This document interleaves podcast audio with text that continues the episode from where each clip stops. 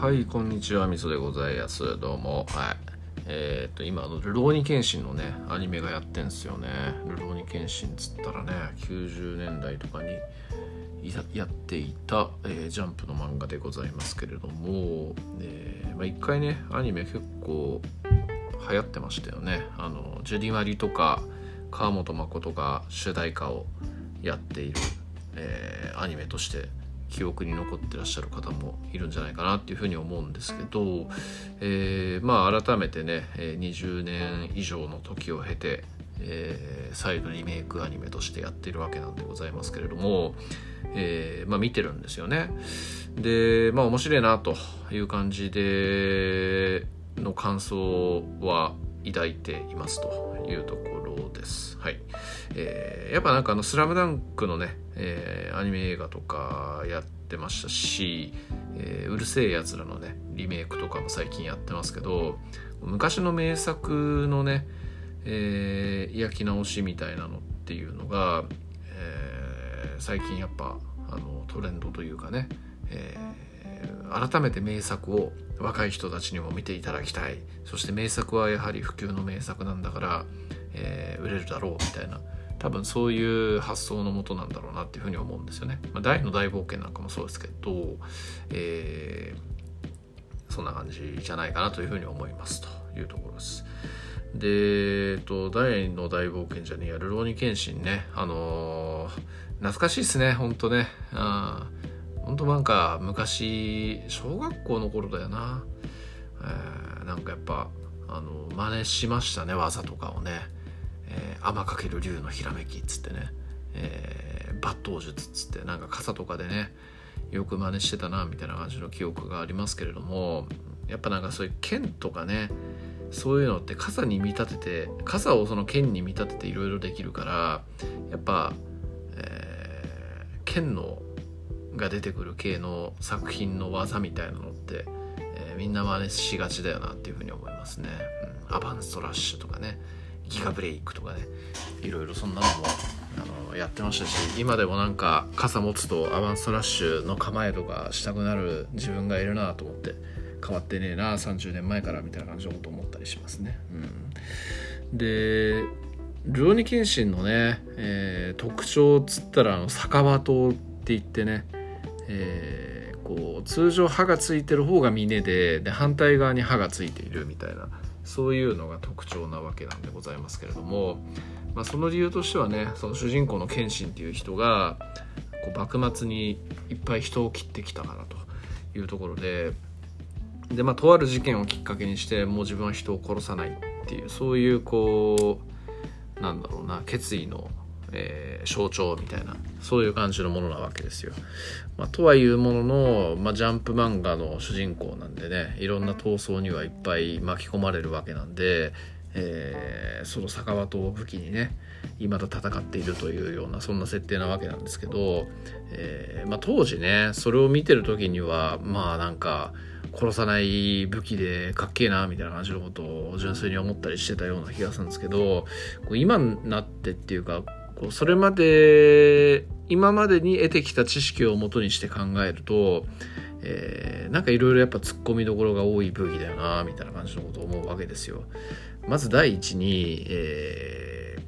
ー、刃がついてないとはいええー、要はまあ鋼鉄の棒なわけですよね。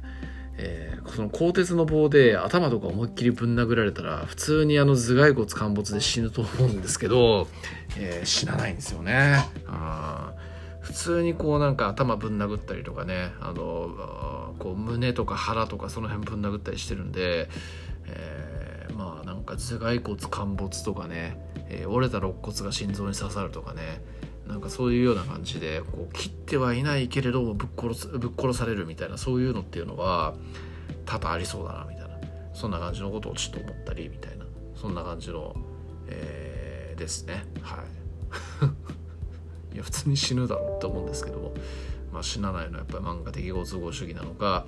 えーまあ、それだけ頑丈な人間たちっていう設定なのかみたいなそんなところですかね。はい、そしてまずだそして第2に、えー、なんかやっぱ敵がね超人じみている。謙信も含めてなんですけど出てくる登場人物で、戦う人間たちが基本的に全員超人じみているみたいなそんな感じでしてですね、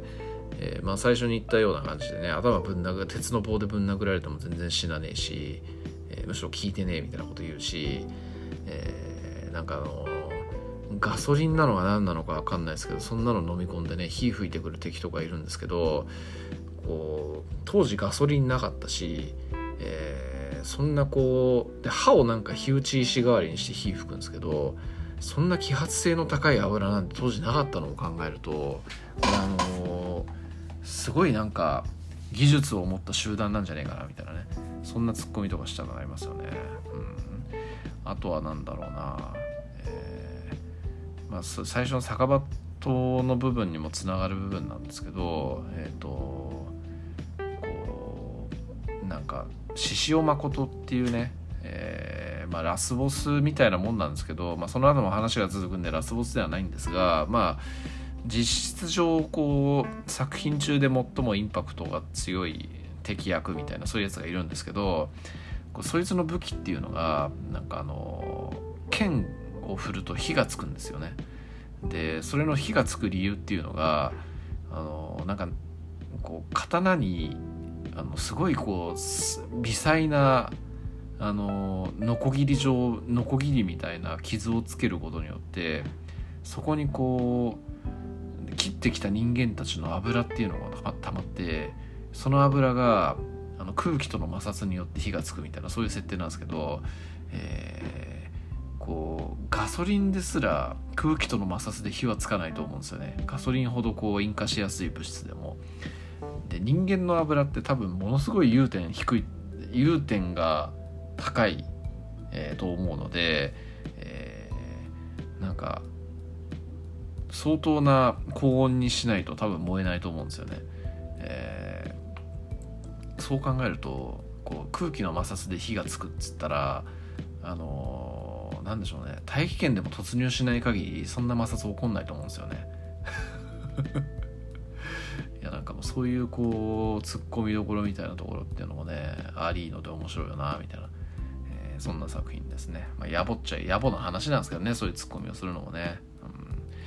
なんか確かなんか大勢さんかな誰かが言ってたんだけど浪人謙信の敵キャラっていうのはなんかアメコミのヴィランえー、悪役みたいなところっていうのをすごいこうモチーフにしてイメージして作られてるんですごい「ルローニケンシン」って実はアメコミチックな構成なんですよっていうようなことを言ってたんですよね。確かにそうだなっていう感じのことを思うんですよね。なんかすげえこうコテコテのアメコミチックな、えー、ガタイがでかくってこわもてな敵たちが多いみたいなそういうような感じがするんで、えー、確かになんかジャンプ漫画っつうかこうスーパーマンとかねえー、X メンとかねなんかそういうようなイメージで、えー、っと敵キャラとかその話の構成って見た方がいいのかなみたいなことをちょっとそんな話聞いて思ったりしたいうようなところです。はい、あとはまあなんかあの酒場島最初の話に戻りますけど酒場島ねあのー、なんだっけ刀って、えー、こう何重にも折り重なってこう金属かなんかをこう叩いて作るんですよね。でなんか刀のこう製法みたいなものっていろいろあるらしいんですけど基本的にはこう刃の部分にすごい硬い鉄っていうのを、えー、はめ込んでで、えー、外側のところは柔らかい鉄みたいなので包み込むみたいなそういう感じらしいんですよ。だから柔軟性とこうたえー、硬さみたいなのを両立していて、えー、硬すぎると折れてしまうのでね、えー、その柔らかいもので包むことで、えー、その折れにくい刀みたいなものを実現しているっていうようなそういう感じなんですよね。でえっとだから逆にこう峰とかで、えー、硬いものとかを叩いたりすると結構簡単に折れたりするらしいんですよね根本ってね。